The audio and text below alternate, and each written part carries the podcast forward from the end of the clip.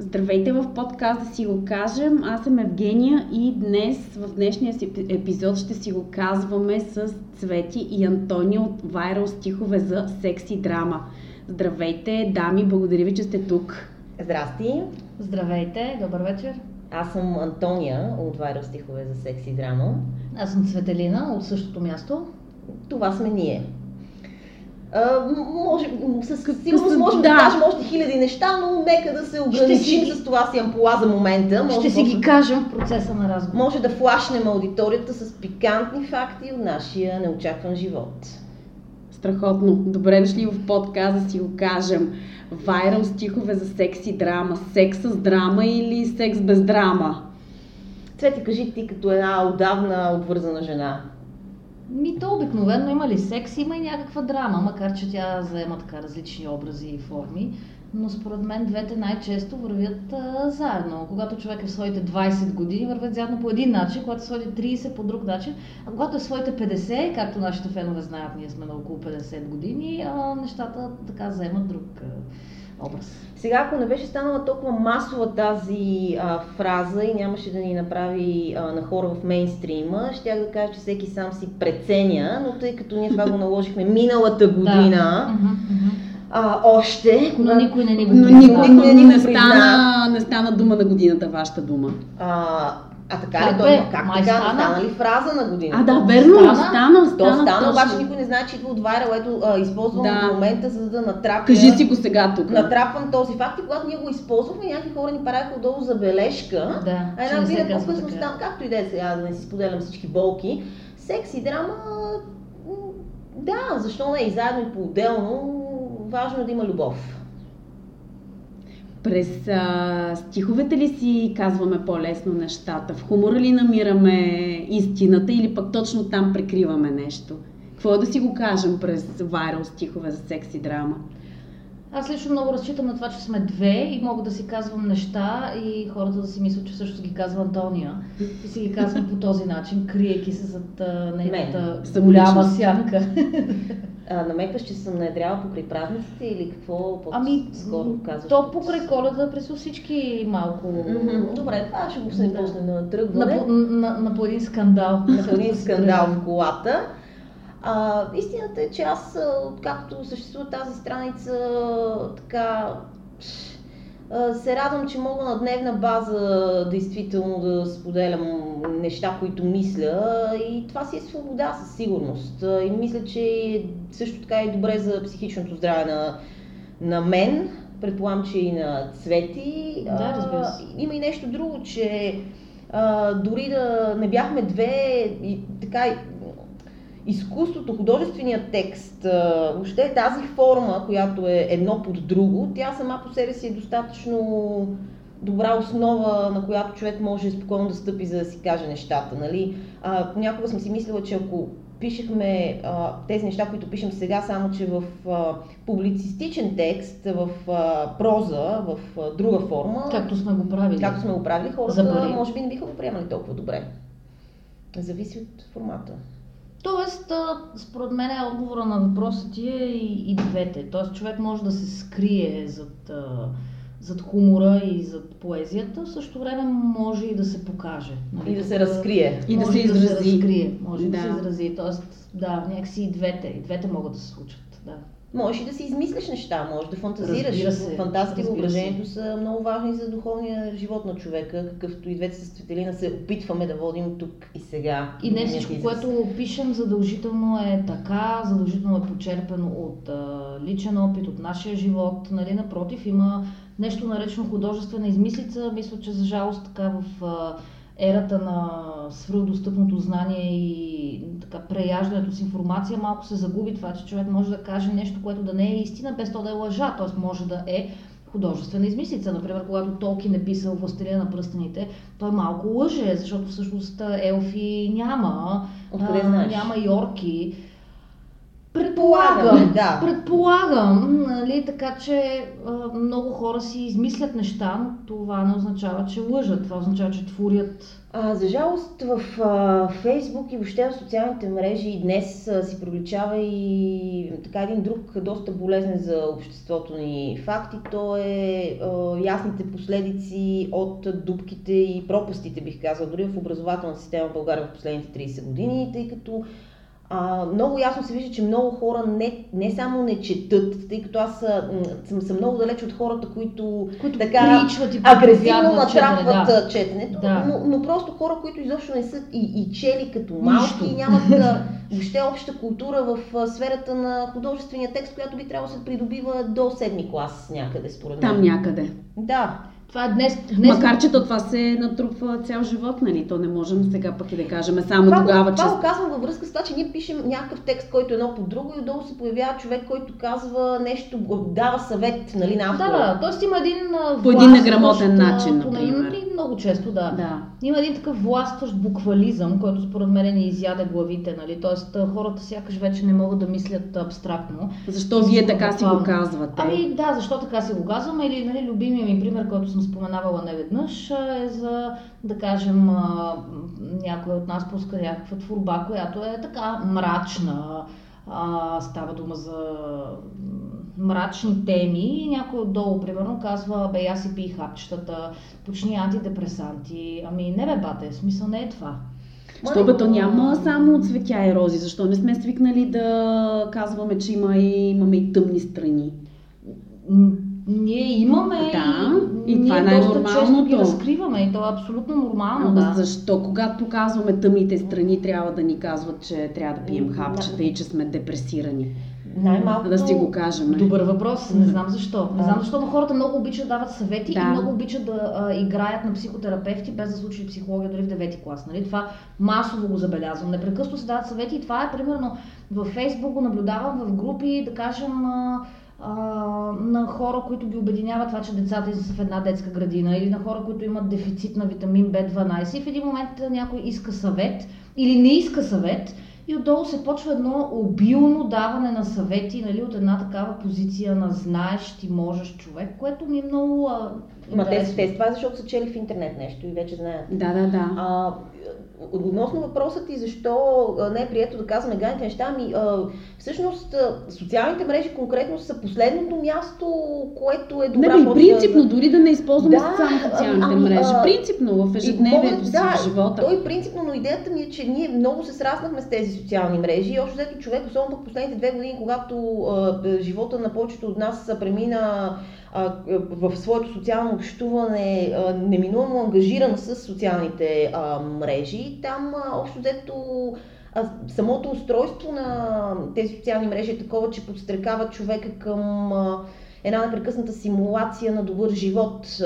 Нали, никой не иска да изглежда жалък в очите на другите, никой не иска да изглежда нещастен. Има и нещо друго. Ако трябва да пренеса нещата, нали, по-широко, въпреки че те според мен са свързани в обективната действителност, нали, извън интернет, аз смятам, че въобще света, в който живеем, с всички възможности в него, с всички така бизнеси, пазарни ниши в него, продава щастие на хората и така и внушава на хората, че човек трябва задължително да бъде щастлив, защото ти не можеш да продадеш на някой нещо, ако му рекламираш тъга и депресия. Ти трябва да му продадеш нещо. Моето лично мнение е, че ние не можем да се стремим да бъдем някакви, при положение, че не знаем какво означава това. Ние не сме изпитвали това чувство, за да искаме да го усещаме. По принцип, щастието е една такава много странна, малко измислена ценност, която аз лично я признавам много първо, защото не го разбирам.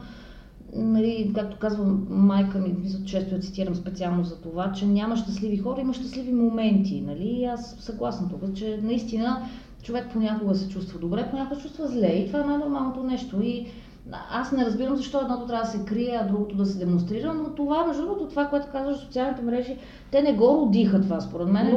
Те го засилиха, те сложиха лупата.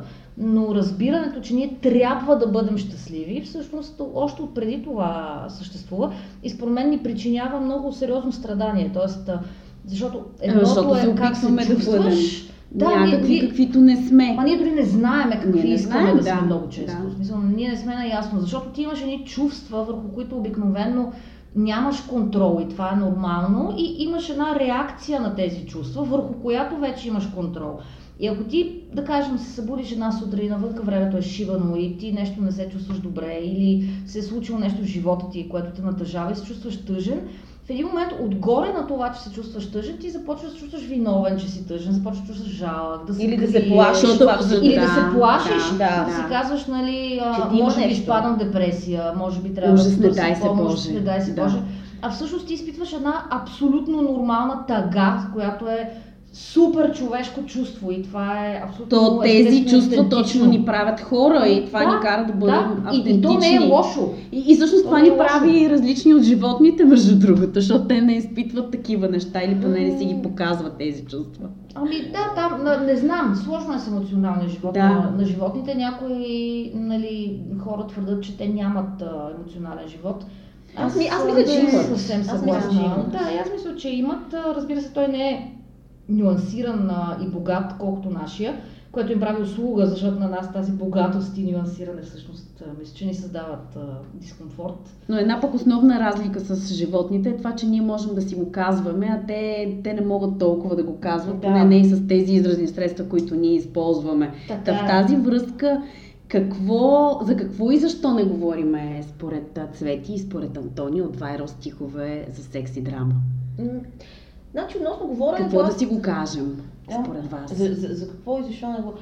Ами аз мисля, че хората не говорят на първо място, защото в семействата си са свикнали да не говорят. В смисъл, в семейството на майка си и баща си са свикнали да не говорят. Аз така мисля. Тоест, ти ако от дете си привикнал към една среда, в която е по-добре да си мълчиш и по-добре проблемите да се замитат под килима и по-добре, нали... да се разсейваме от лошото, тогава просто ти си свикваш, защото, нали, ние всички знаем, че едно дете си свиква малко с нещата, които са в средата му и си ги носи до гроба почти. Сега естествено има възможност за промяна. Има възможност, да не казваме, че има възможност, стига човек да иска да се промени и да вземе... Или да разбере, че трябва да се промени, защото понякога го няма този контекст, в който човек да разбере, че всъщност няма го контекста, аз мисля, че това различава хората, които говорят от хората, които не говорят, нали? Възпитанието, аз така мисля. Ами аз съм съгласна, но мога да добавя и социалната среда, както и някакви личностни характеристики. Тоест, има някои теми, които е социално неприемливо да се дискутират. А защо и кои са тези теми според вас? Смъртта. Да, смъртта в България е много голямо табу. Смъртта.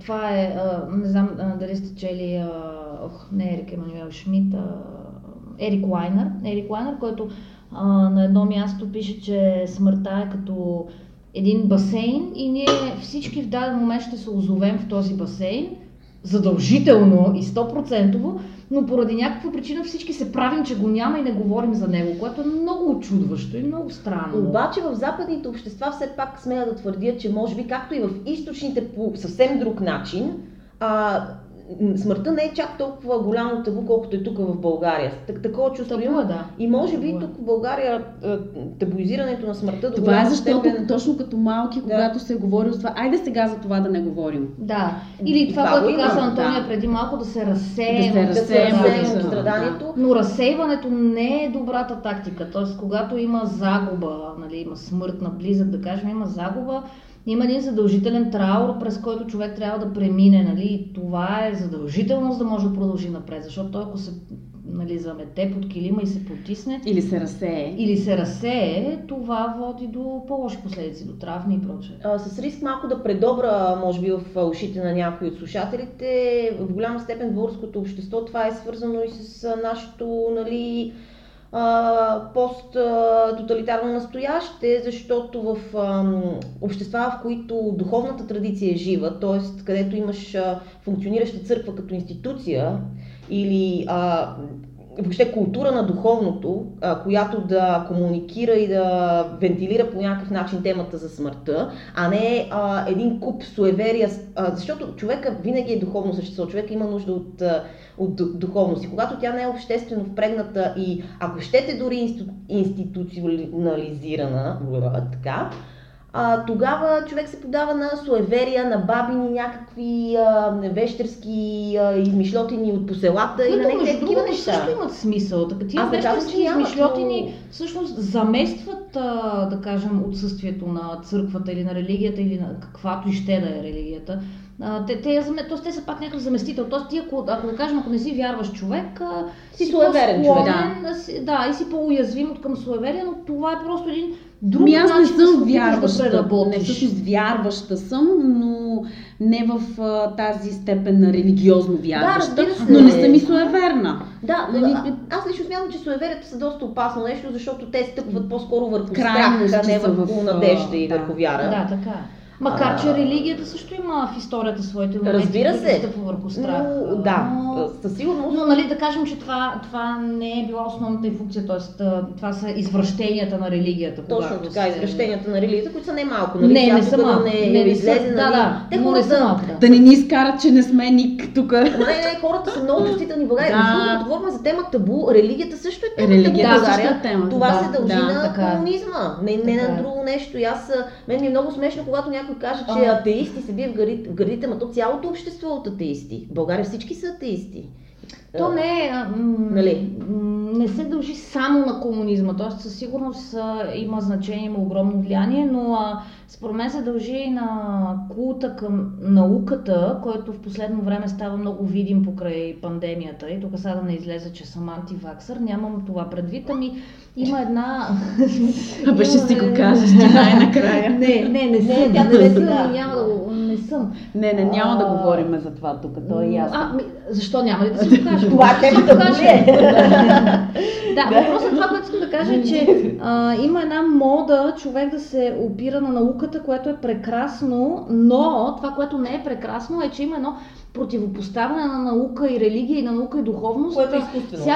То е изкуствено. Сякаш те двете стоят от двете страни на една монета, а това не е вярно. Те върват заедно. И се пошли в много неща. Ние имаме огромна необходимост от науката и не можем да живеем добре без нея, но имаме огромна необходимост и от вярата. Да говорим, че е пълно с исторически личности и учени, които са били вярващи и това е така, в смисъл такъв, че... Има едно модерно схващане, че атеист е умен човек, а вярващ е тъп човек. И да, обаче това са хора, които самите те са тъпи, но те си мислят, че са умни, разбираш ли? Да. Обикновено. Да. Според мен. Но да кажем религията и смъртта. Да, религията и смъртта, за секса също така, понеже сега някой ще каже, добре, вие сте Василка за секс и драма, къде е секса?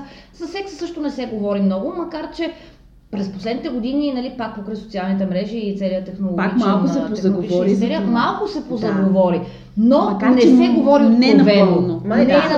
Не е откровено и не е автентично. Ние със секс сме си говорили не веднъж, че истинското говорене за секса, ето сега между другото ще разкрия малка пикантерия на нашите слушатели, преди да започне този брой, Цвети разказа една история, която е свързана с нещо, което е чела в интернет, ако не ме лъже паметта, но става дума за прадня по време на секс. Значи това е и как тя може да сближава хората. Значи това е говорене за секс. Значи човек, който няма скрупули и задръжки да говори за секс, човек, който може да говори свободно за секс, той говори за секс, за провалите в секса, за неудобните неща в секса, за грозното, за тъпото, за скучното, за гнусното, ако щете, за всички негативни страни на секса. Когато един човек говори само за някакви порно клишета, които всички знаем, че плод на някаква извратена хипербола в нашето общество, непрекъснато натрапвано от всякакви медии, реклами и така нататък, то човек явно има някакви тежки задръжки в тази тема, защото няма как една тема да е само в, българина е голям полов атлет на маса като седне, и така нататък. Обаче всички сме хора и знаем как са нещата.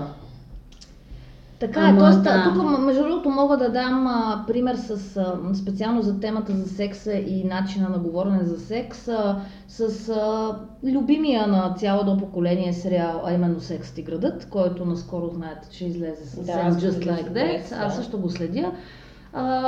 Сега няма да коментираме кинокачества и прочее, но специално за темата за секса, когато през 90-те, всъщност през 90-те или през нулевите години излиза. През 90-те още май е началото.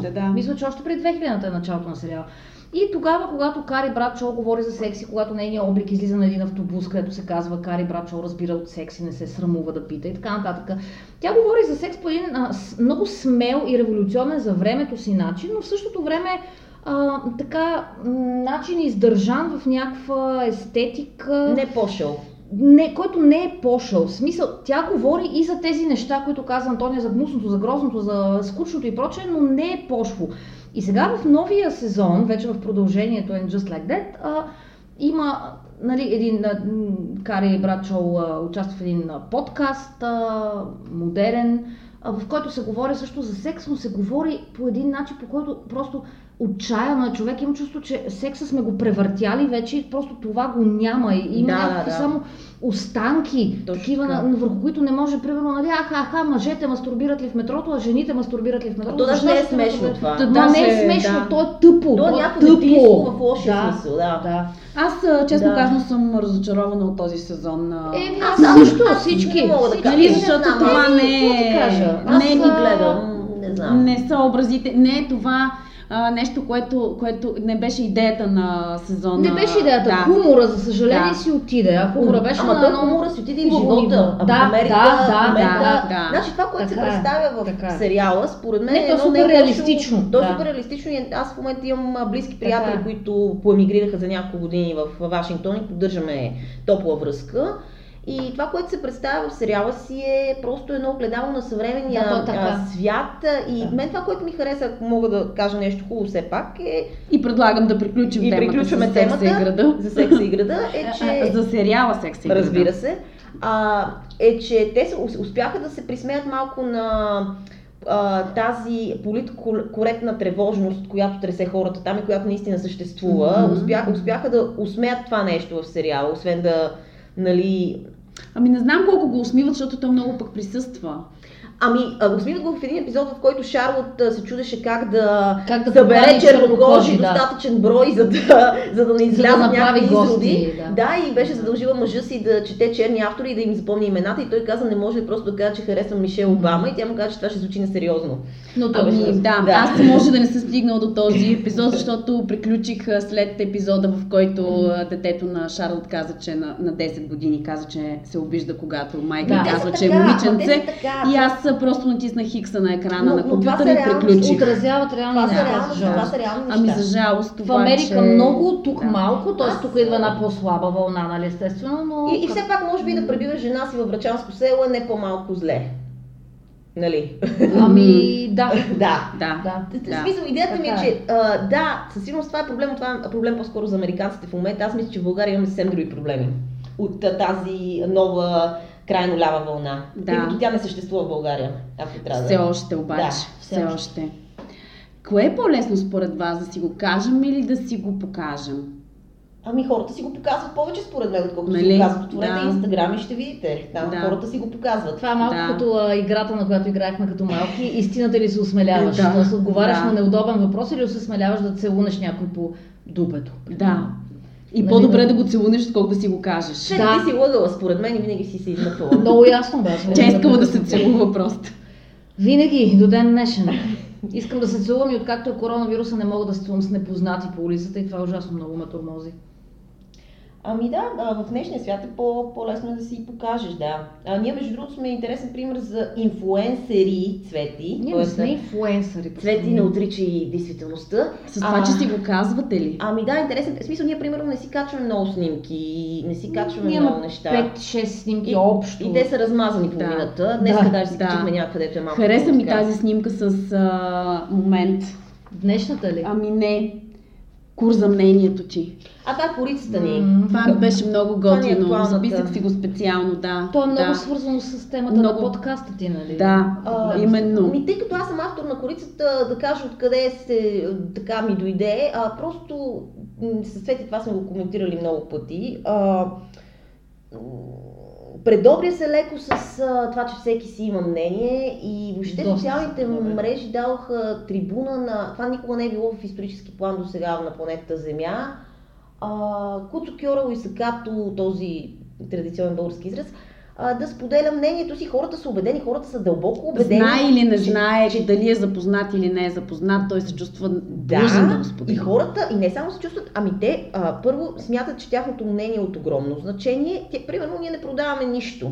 Обаче хора отдолу в коментари ми реагират все едно, аз често не отговарям да ми върна парите или какво искате, нали? В смисъл все едно аз съм длъжна да се съобразявам с тях, с мнението им. Не, никой не е длъжен да ви слуша мнението и да се съобразява с него. В крайна сметка. Да, всеки си има мнение, но това е един постулат, който според мен тръгна от майчинските групи във Фейсбук, където взривоопасни скандали се водят на тема дали да захрана бебето в петия или в шестия месец и просто това е страшно на тази тема.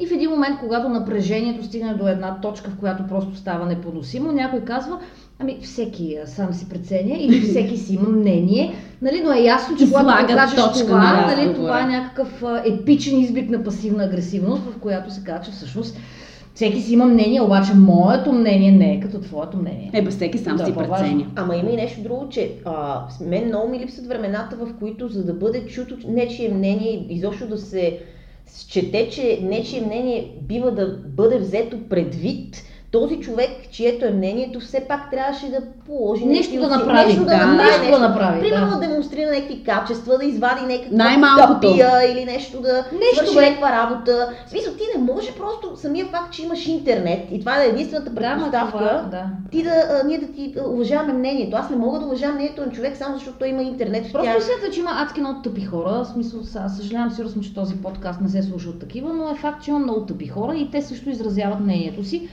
Не е нужно. Принципно, не е нужно. Принципно е окей, но не е окей тогава, когато то инфлуенсва дори един друг човек. Защото това се случва и е много, много неприятна тенденция, но затова отново са виновни гореспоменатите на няколко пъти социални мрежи.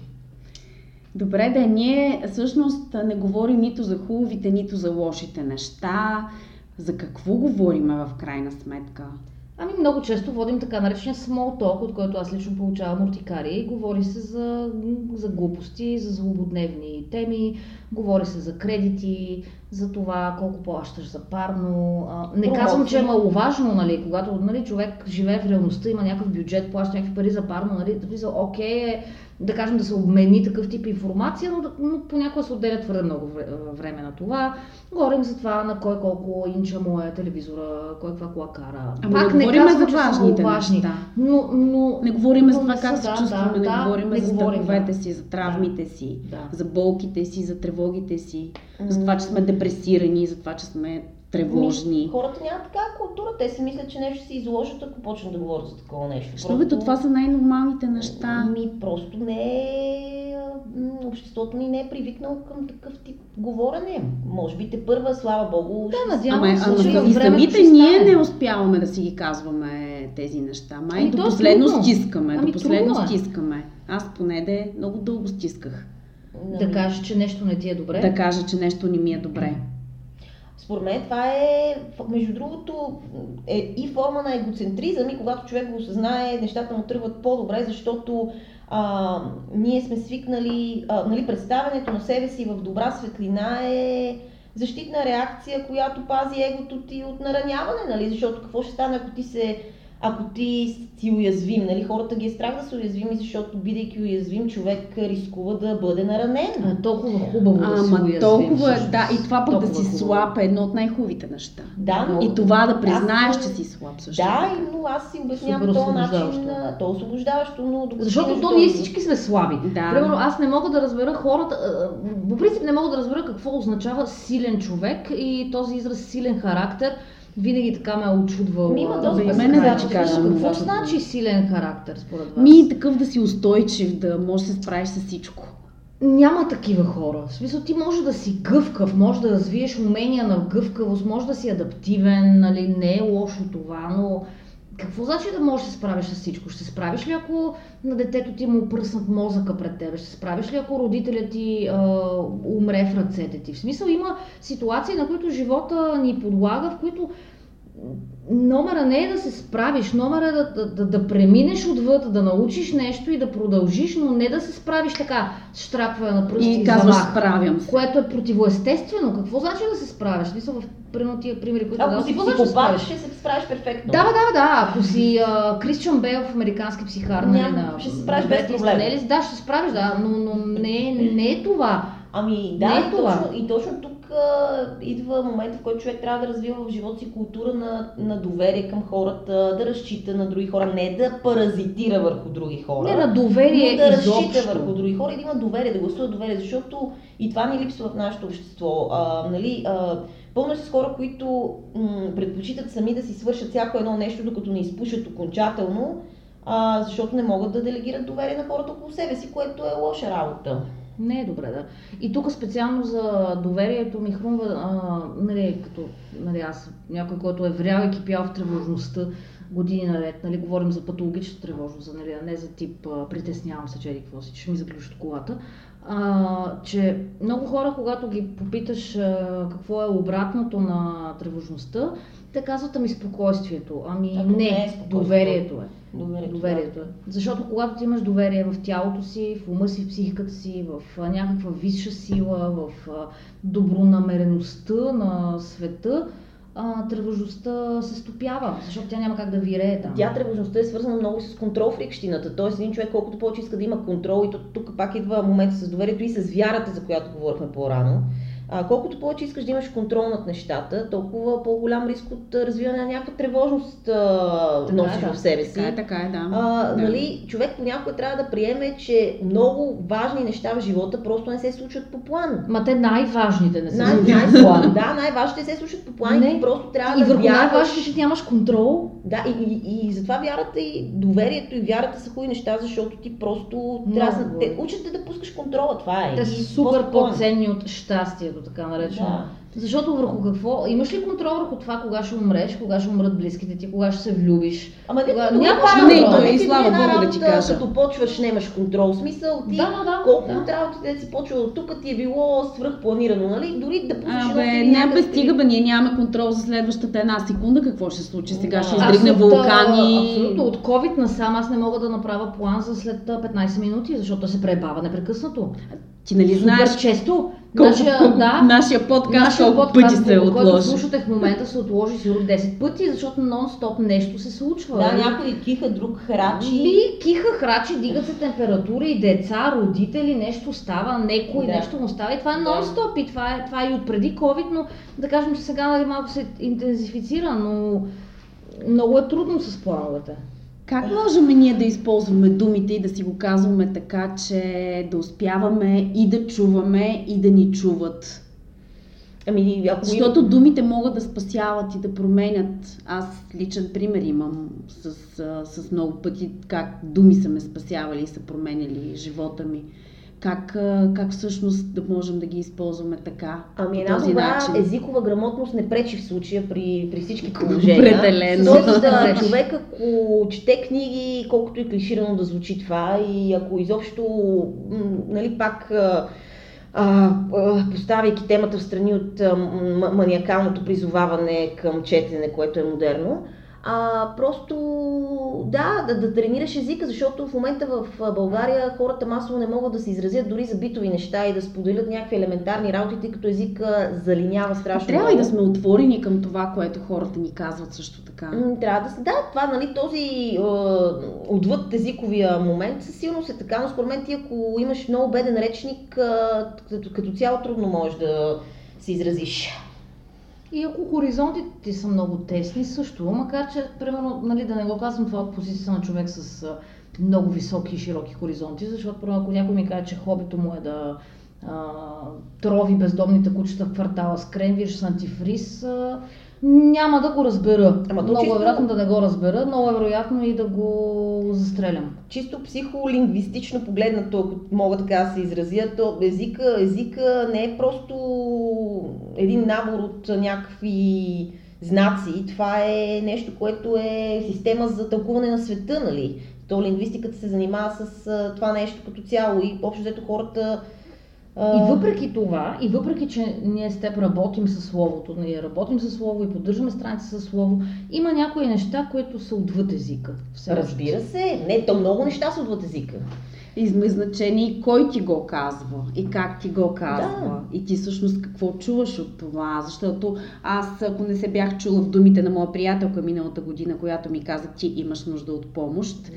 Аз нямаше да прибегна до това да потърся помощ. Тоест, тук това вече е супер, което ме спаси, да. Ме това са приятелите в крайна сметка, това е много хубаво. Но това е, ако успееш и ти да чуеш, но ако има и кой да ти го каже, също е много важно. В смисъл, човек да има авторитет, когато ти успяваш да кажеш тъмните си страни, тези лошите нали, дяволи, които имаш, когато успееш нали, наистина да ги кажеш и да ги покажеш, тогава вече ако има и кой да ти каже какво да направиш и ти да го чуеш, човек, който има приятели, които имат готовността и възможността да му го казват, е голям късметлия. Това е много хубаво нещо. Много хубаво нещо, нали, някой да те хване и понякога да те разтресе. В смисъл, защото понякога подкрепата не идва единствено с потупване по рамото и да, ти да, аз те разбирам. Понякога е такова... ти си силен, ще се справиш. Или успокой се, или диши дълбоко. Да, понякога човек трябва да ти каже... Нали, ами, примерно, ти не си прав, защото понякога не си прав, нали, но... В много случаи не сме прави. В много случаи, нали, да. Но виж и другата гледна точка, виж така. Тоест, има много какво да учиме в емпатичната комуникация с другия. Ненавиждам тази дума отново поради този поп-културен взрив на тази дума емпатия, но наистина, нали, има много какво да се работи в тази посока, да чуеш другия и също реално да имаш топките да му кажеш... понякога да му планираш да не влезеш в неговата вълна, защото понякога ние си мислим, че приятелството е да влезеш в дискурса на другия и нали така да го подкрепиш, бидейки като него. Примерно той ти казва, искам хероин и ти да му донесеш. Да. Но ти няма да му направиш услуга. Да, ами... Или примерно да си, да имаш брак на 10 години и 8 деца, но да искаш да изневериш с... на бачкатора, на бачкера, на строежа от среща, трябва да ти каже, действай, бате, сега, да ще живее.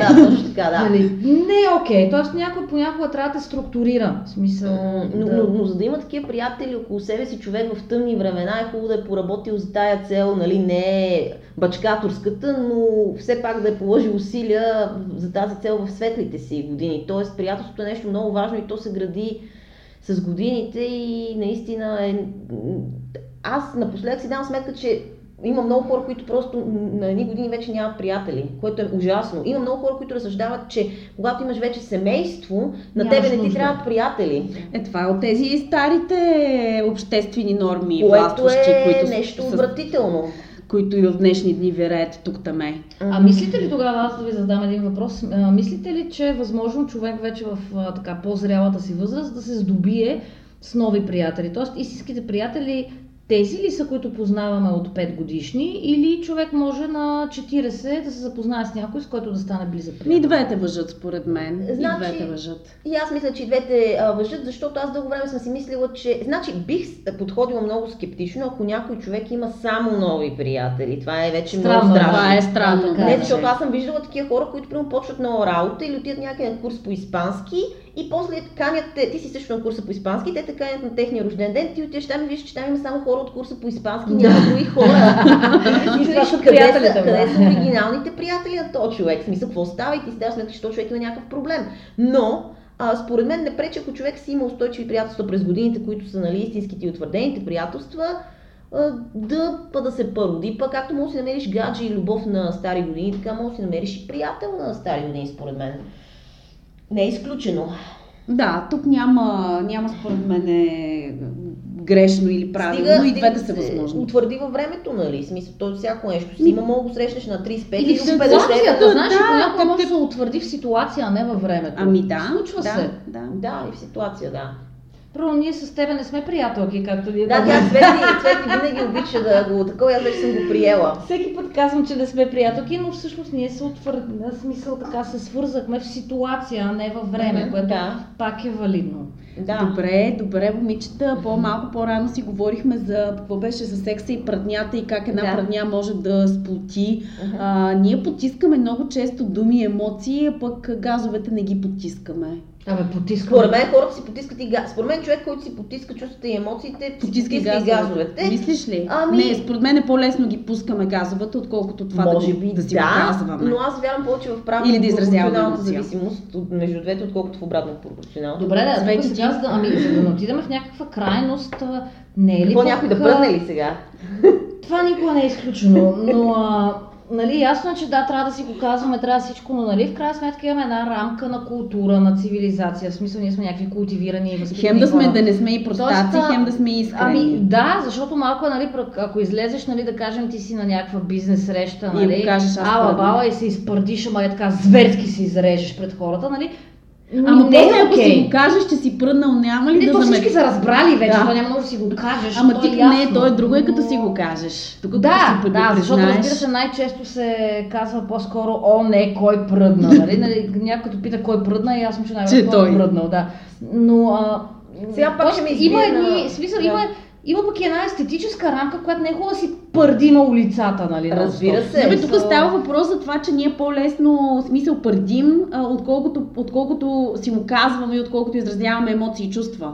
Аз разбирам се. По-лесно пърдим, отколкото казваме обичам те. Сега ще отговоря. То е по-лесно. То е по-лесно, но с риск да изпадна отново в пристъп на агресивен феминизъм, искам да кажа, че когато един мъж се изреже мощно и си спърди някъде и каже пръднах и ще има така Жоре, айде сега, много весело. Една жена, ако се изреже и си спърди някъде супер мощно, освен ако не е пред, примерно, дългогодишния си приятел, а някъде в обществото, това ще се погледне много накриво, според мен. Има и предвид, че аз съм имала контакт с мъж, който ми е говорим напред 30 на години, който ми е казвал, че до ден днешен някакси не вярва, че жените пърдат. В смисъл, това не е окей. Това е много тъжно.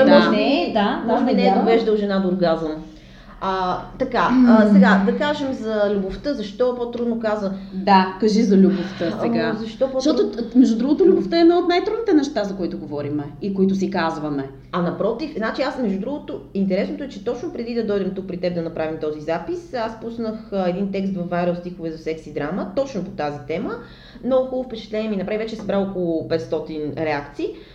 Много хубаво впечатление ми направи, сега влязох в метрото и един тинейджър на около 16 години, толкова сладко, значи той е супер сладък тинейджър и така беше станал на вратата и от другата страна на перона седеше неговото гадже явно.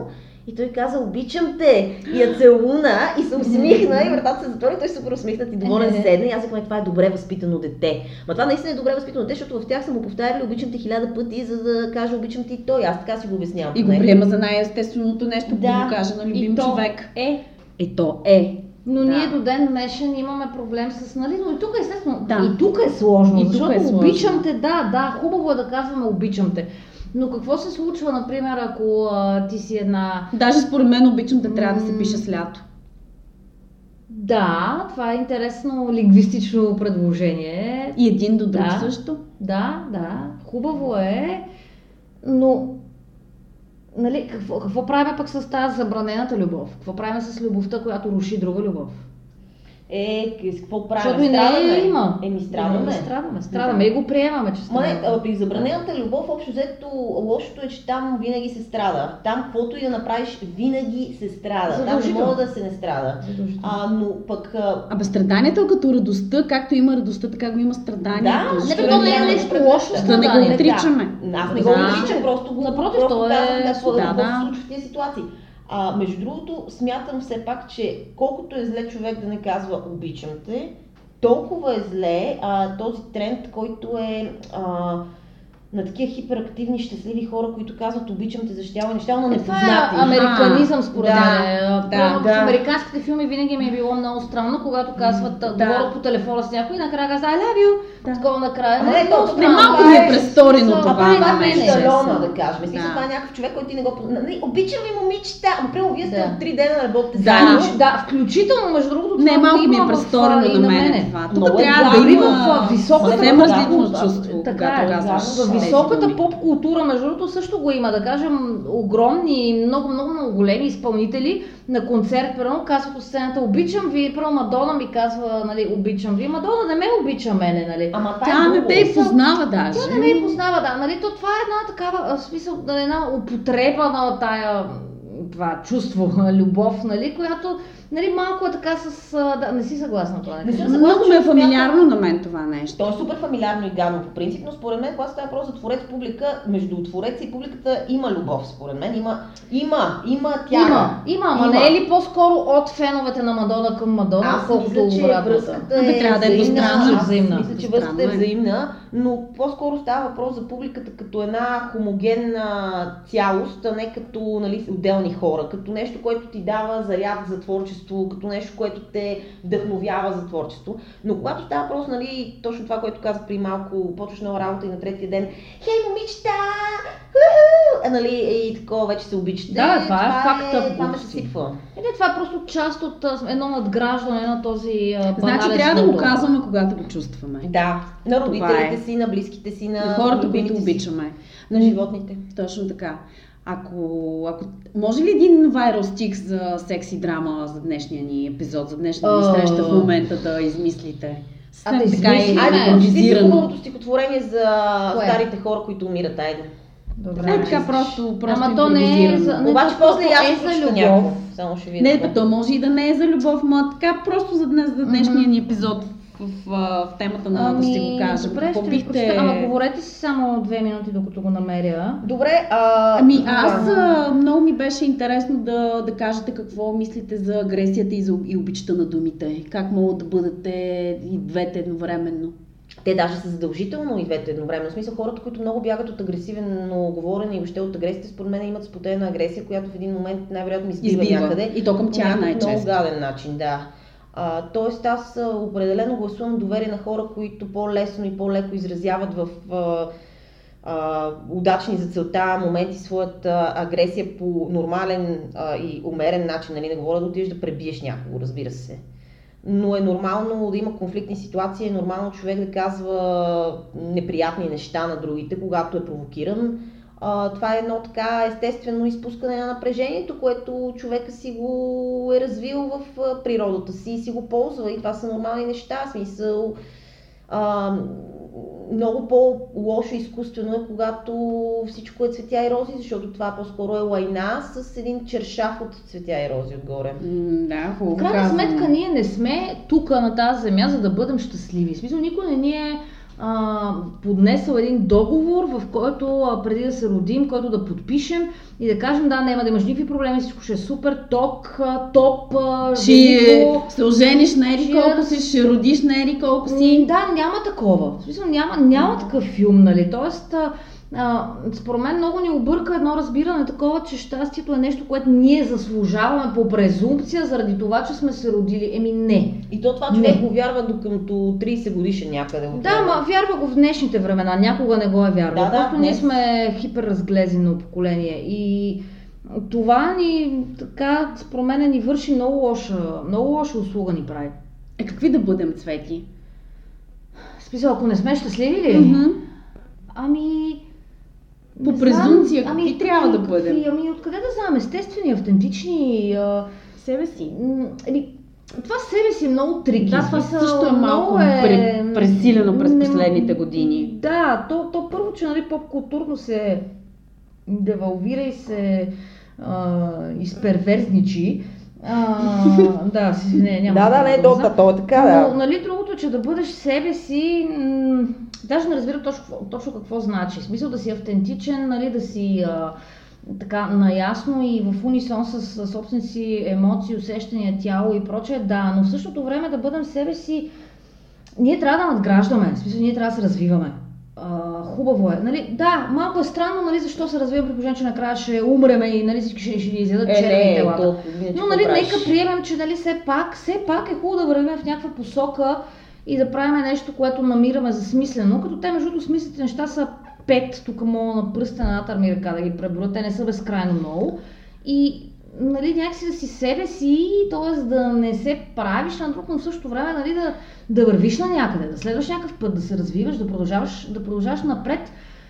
Нали, защото напред, нали, пак много е трики, защото от една страна напред означава към погребението си, към ковчега, към залеза на тялото си, да, това е напред, смисъл, да, това е напред, да, ние ще стигнем до там, в един момент да ни пават свещи от песъка и телата ни ще бъдат заровени или изгорени, но в същото време напред означава и да постигнеш някакви цели отвъд тялото, да направиш нещо за другите, прено, това е едно от малкото смислени неща, нещо за другите, да свършиш, да помогнеш, да остойностиш, да осмислиш някой друг.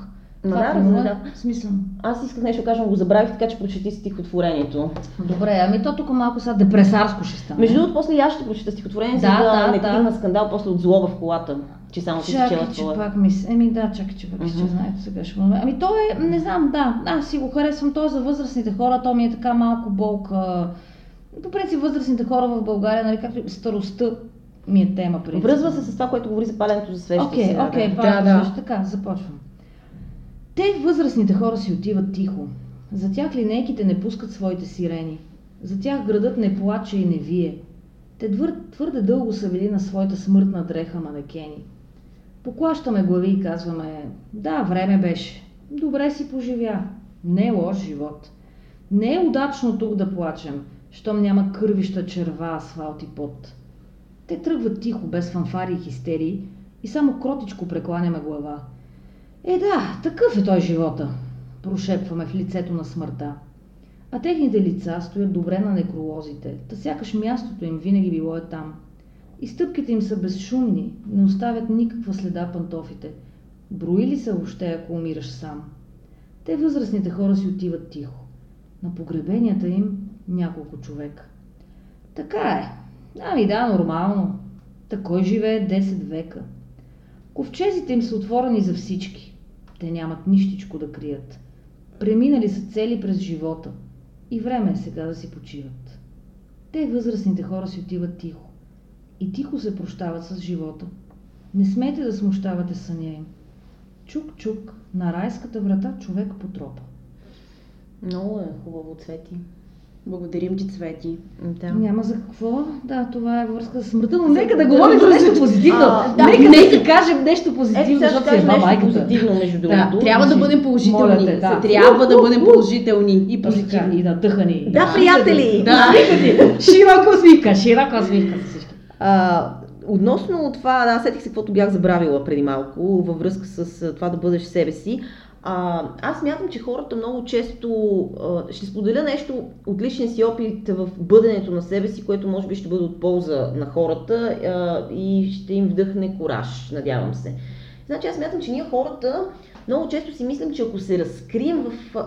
Нали, ако спрем да задържаме това, което задържаме, което ни тежи и го изкараме на показ, ние ще бъдем нападнати, обвинени, че нещо може да стане, че нещо може да се случи. Нали? Хората много често от страх... Ще ни изоставят, ще нещо, ни отхвърлят и ще ни сочат с пръст.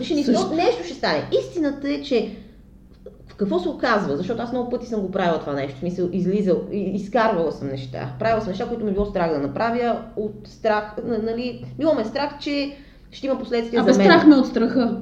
Така, всъщност на хората, на другите хора не им пука чак толкова много за теб, на тях им пука най-вече за тях самите, т.е. хората изобщо въобще не им пука толкова много. В смисъл, на другите хора не им пука за теб.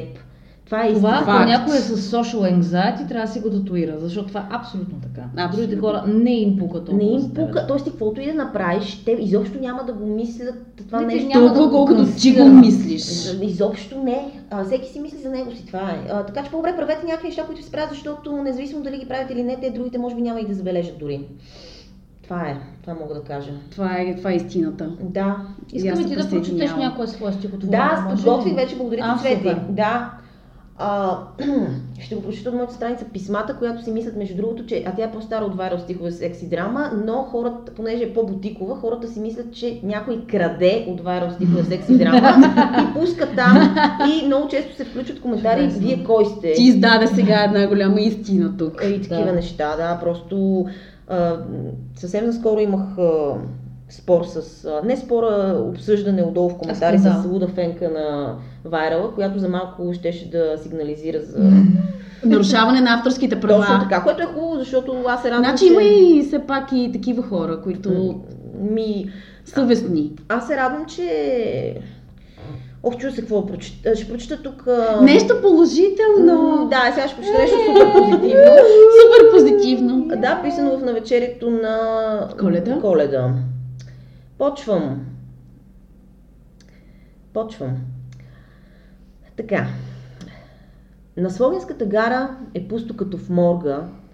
Сърцето ми лежи на релсите на Словенската гара от зимата на 2004 година, от тази на 88, от лятото, в което дядо ми, чието име носи, е танцувал с младите момичета на дансинга до полунощ в средата на Мегдана, някога внезапно след Втората световна, а може би и по-отдавна.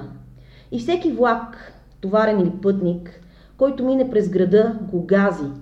Кучета го разнасят подивели из кварталите, всяко ръфа жилово парче месо, и сърцето ми полепва по машините и стига всеки път до друго място, до друго време и при другите. Студено е на Словенската гара, няма парно в светлата чакалня. Една жена стоеше тук доскоро, но си тръгна и вече съм сама, тъй както вечно съм била, докато чакам бързия за София и той не идва, но аз го чакам, притила дъх. А вън децата, пушейки трева до мястото, където съм била в гимназията за сандвич и буза, напомнят, че на гарата ни има живи, но аз не виждам и не чувам, аз сляпата за този свят, аз глуха като котката на майка ми, очаквам влака, може и да са съобщили закъснение, таблата не работят, тук не е информация. И чакам, както Рождество се чака, смисъл за спасение и нов живот, и както в ресторанта Искър чакат новата година, аз го чакам, наближава и вече знам, че като спре ще се кача и ще си тръгна и ще пътувам без сърце. Много позитивно, немащо. Много положително и позитивно. Въобще тук заляхме всичко с положителна информация. Да, много положително. Ама то през това трябва да си кажем положителното. Нали, те нещата са свързани. Ма то има. Да, то има положително. Естествено, че има. Кое никога няма да си кажем според вас? Значи аз честно казвам, по-скоро имам проблем с прекаленото говорене и това трябва да за себе си да... Защото има случаи, когато плямпаме много и нищо не казваме в крайна. Не, аз нямам преди това. И това го имам като проблем, да. Но отвъд това и може би пък понякога, може би хубаво е да споделяме неща с другите, но може би е хубаво и да приемем, че никога няма да можем съкровената си същност и това, което сме ние, да го поделим с някой друг, защото в ядрото си сме сами. Ние сме сами. Никой не може да ни разбере.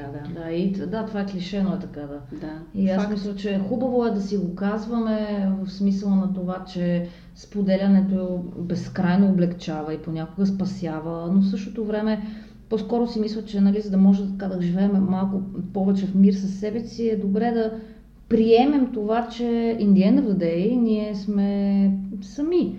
И няма лошо да споделяме с друг, но е лошо, когато товарим един вагон очаквания върху това, че другия ще ни разбере безкрайно и ще влезе в нашата кожа, защото никой не може да влезе в нашата кожа. И ще ни каже това, което и ние сме казали.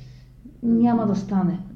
Няма да стане. И не е така, не са така измислени нещата, че да стане. И това е хубаво. В смисъл, ние сме човек вселена. В смисъл, никой няма да разбере абсолютно, напълно и изцяло. И затова това е нормално. Да. Но, нали, във връзка с това, което, нали, искаш да кажеш, да си го кажем, смятам, че трябва повече да говорим за болките си, за скръбта, за загубата, за смъртта, за лайната, за трудностите, за проблемите, за за лошите неща. Лошите, дори в някакви кавички, нали, защото те са лошите, защото ние сме им дали такава оценка, смисъл. Те просто част от пътя. И те са част от пътя ни просто, сега тук, с риск да спълна малко разговор, искам все пак да вметна, че когато човек започне да обогатява своята психологическа култура, било то чрез терапия, било то чрез образование или нещо друго, малко в един момент рискува да забие твърде много в тия неща, нали, и затова нека даваме шанс на лайната, нека сме отворени за лайната, но нека да се не заравяме прекусили повече лайна, отколкото така или иначе живота предоставя, ами да търсиме баланса между светлината и тъмнината.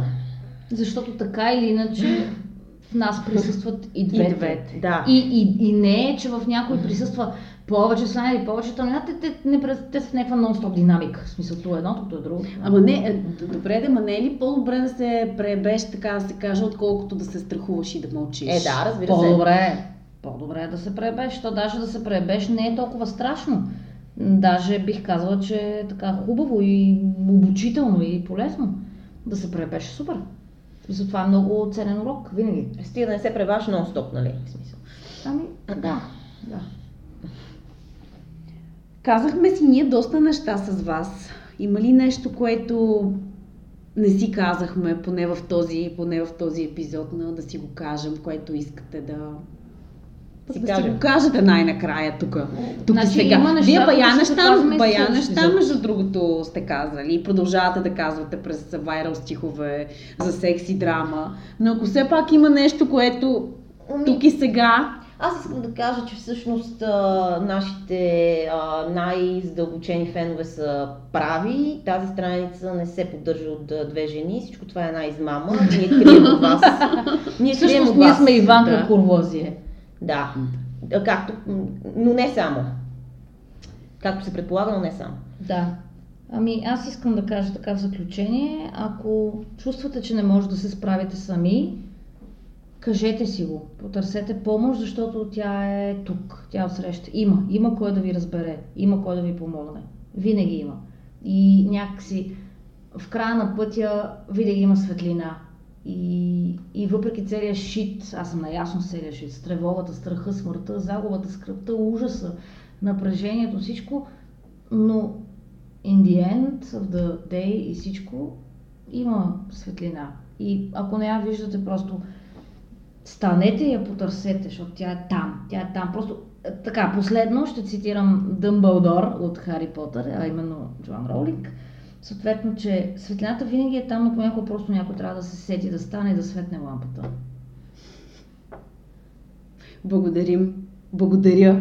Всъщност си благодаря от името на хората, които ще ни слушат за тези хубави думи.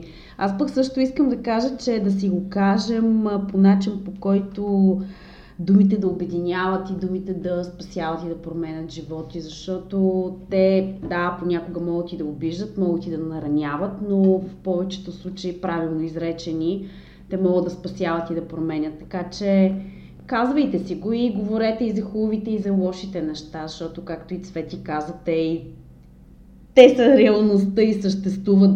Даже лошите неща са по-реални, отколкото у нея хубавите, защото у нея хубавите фанфари са по-измислени, докато другите са абсолютно реалистични и се случват на всеки един от нас, да си го кажем. Всички страдаме от какво ли не. И така, един хубав завърших на днешния разговор с Цвети и Антоний от Вайрал стихове за секс и драма. Благодаря ви, момичета, за това, че бяхте част да си го кажем и си го казахме заедно тук и сега. Благодарим и ние за поканата. Благодарим.